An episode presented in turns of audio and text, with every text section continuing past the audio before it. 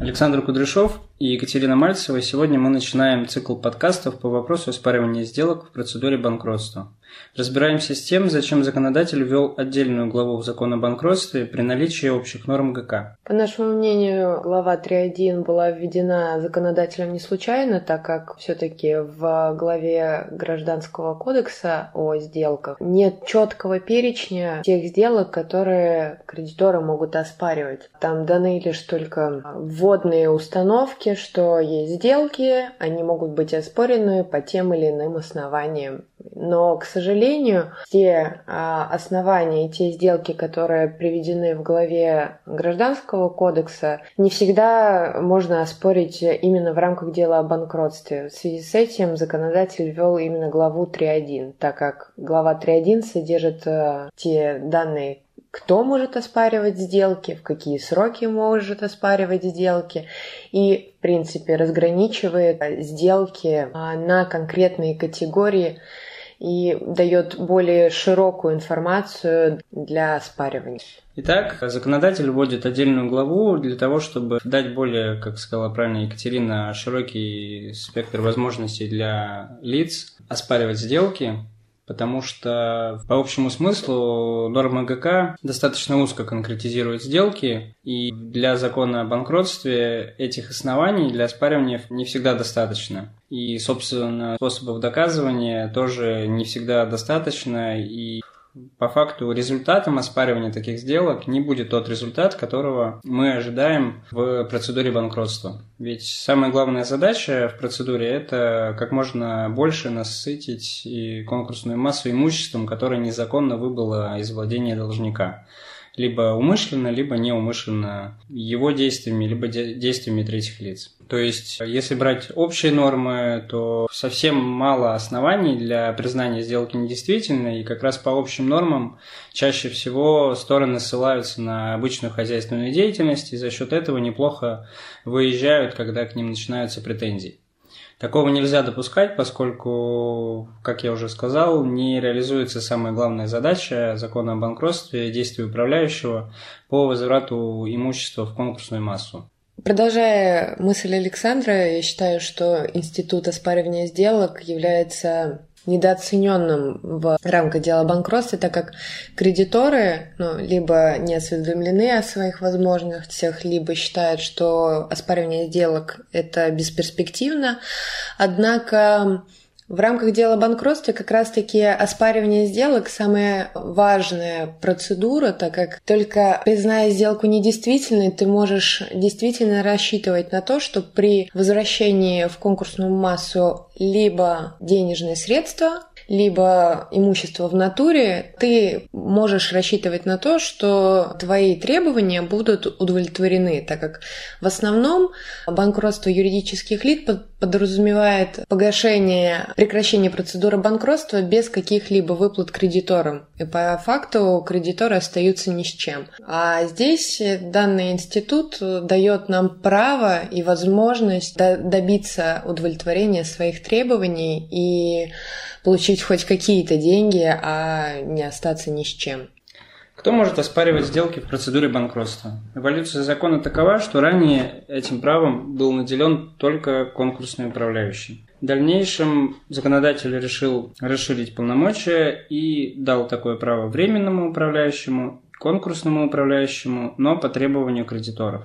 Это возникло, возможно, потому, что временные либо конкурсные управляющие не своевременно обращались с заявлениями. В настоящее время действующий закон таков, что с заявлением об оспаривании сделки могут обращаться и временные управляющие, и конкурсные управляющие, и кредиторы все, кто того пожелает. Временный управляющий был наделен такими уполномочиями а в связи с тем, что при ведении процедуры наблюдения, не имея полномочий оспаривать сделки, должник в силу понимания того, что его действия будут безнаказанными, совершал сделки без одобрения своего временного управляющего и по факту мог спокойно отчуждать имущество в процедуре банкротства и думая, что последствия его никаким образом не достигнут. И в связи с этим законодатель наделил полномочиями и временных управляющих оспаривать сделки, но только совершенные в процедуре наблюдения. Конкурсные кредиторы были наделены полномочиями оспаривать сделки должника, так как законодатель, понимая, что конкурсный управляющий нас наделен полномочиями именно в силу того, что он ведет эту процедуру и был на нее назначен, в силу там, своей какой-либо некомпетентности, либо ангажированности. У нас бывает такие случаи, когда кредиторы, точнее должник самостоятельно ставит э, своего управляющего для того, чтобы он э, закрывал глаза на те или иные действия должника, и они не были выявлены. Кредиторы были наделены полномочиями хотя бы требовать от управляющего, чтобы он оспорил ту или иную сделку, так как, по мнению кредитора, понимая, что данная сделка приносит вред не только ему, но и остальным кредиторам, в том числе и должнику, требовал от управляющего, чтобы эта сделка была оспорена и признана недействительной, чтобы вернуть в конкурсную массу то имущество, которое было незаконно выбыто. Но так как тоже конкурсный либо временный управляющий, понимая, что у него есть возможность игнорировать требования кредитора и не предъявлять никакие заявления об оспаривании, и понимая, что, ну, в принципе, ему ничего за это не будет, законодатель уже решил дать пол полный карт-бланш кредиторам и дать возможность самостоятельно обращаться с такими заявлениями по тем или иным причинам. Разбирая более детально возможность э, временным управляющим, конкурсным управляющим или кредиторами права оспаривать сделки, не следует забывать о том, что вот последняя составляющая, как действующий закон говорит о праве кредиторов оспаривать сделки, она хороша тем, что кредиторы, знакомясь с финансовым анализом управляющего, да, по должнику могут самостоятельно проанализировать сделки, указанные в финансовом анализе, и понять, относятся ли эти сделки к тем сделкам, которые можно оспорить, будет ли это эффективно или не будет. Но это действовало еще с момента, когда кредиторы были наделены правом требовать от управляющего, когда ты ознакомился с отчетом и понял, что управляющий пропускает сделки, которые, по мнению кредиторов, могут привнести имущество либо денежные средства в конкурсную массу. А не стоит забывать и о том, что право кредиторов э, оспаривать сделки самостоятельно появилось, возможно, и потому, что временный конкурсный управляющий в силу своей загруженности, в силу отсутствия желания оспаривать конкретные сделки, как сказала Екатерина, ангажированности, возможно, таким образом реализует свое право на оспаривание самостоятельно, чтобы, во-первых, не пропустить срок, во-вторых, э,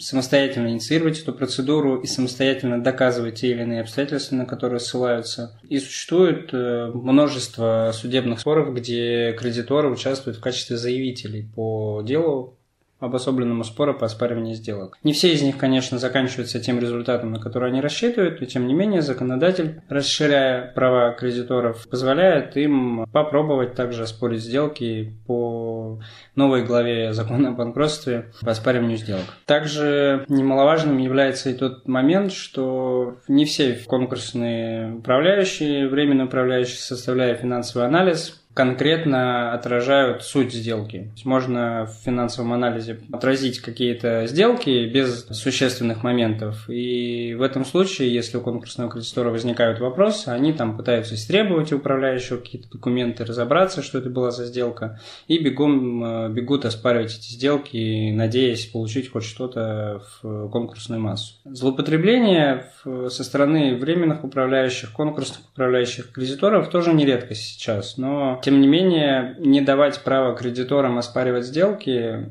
повлечет скорее больше споров о сроках, если будет пропущен временным или конкурсным управляющим, по оспариванию таких сделок, потому что, как мы уже сказали, эта отдельная глава, она регламентирует все от э, того, кто будет оспаривать сделки, когда он может их оспаривать, в какой период и какие, собственно, сделки, разделяя их на категории. Таким образом, приходим к выводу о том, что оспаривание сделок является важным ключевым моментом в процедуре банкротства.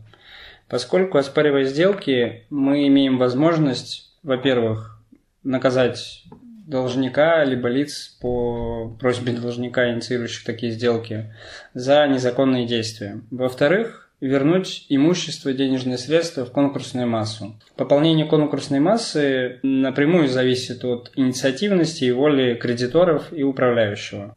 Поэтому не стоит забывать о немалозначительности данной процедуры и тех возможностях, которые дает нам закон, разрешая вопрос о правах лиц, участвующих в деле, оспаривать сделки. К тому же данный институт позволяет реабилитировать еще и должника, который в период э, уже предбанкротного состояния, пытаясь хоть как-то вы, вылезти из этой патовой ситуации, в большинстве случаев совершает э, сделки, которые заведомо для него невыгодны. И в процедурах банкротства, в том числе в основном в конкурсном производстве, институт оспаривания позволяет исправить те ошибки, которые совершил должник в предбанкротном состоянии и вернуть э, имущество в конкурсную массу. И при возможности, если таких сделок было много, да, а кредиторов у нас, например, мало, пополнить конкурсную массу таким образом, чтобы и рассчитаться с кредиторами, и завершить процедуру, не уходя в ликвидацию должника.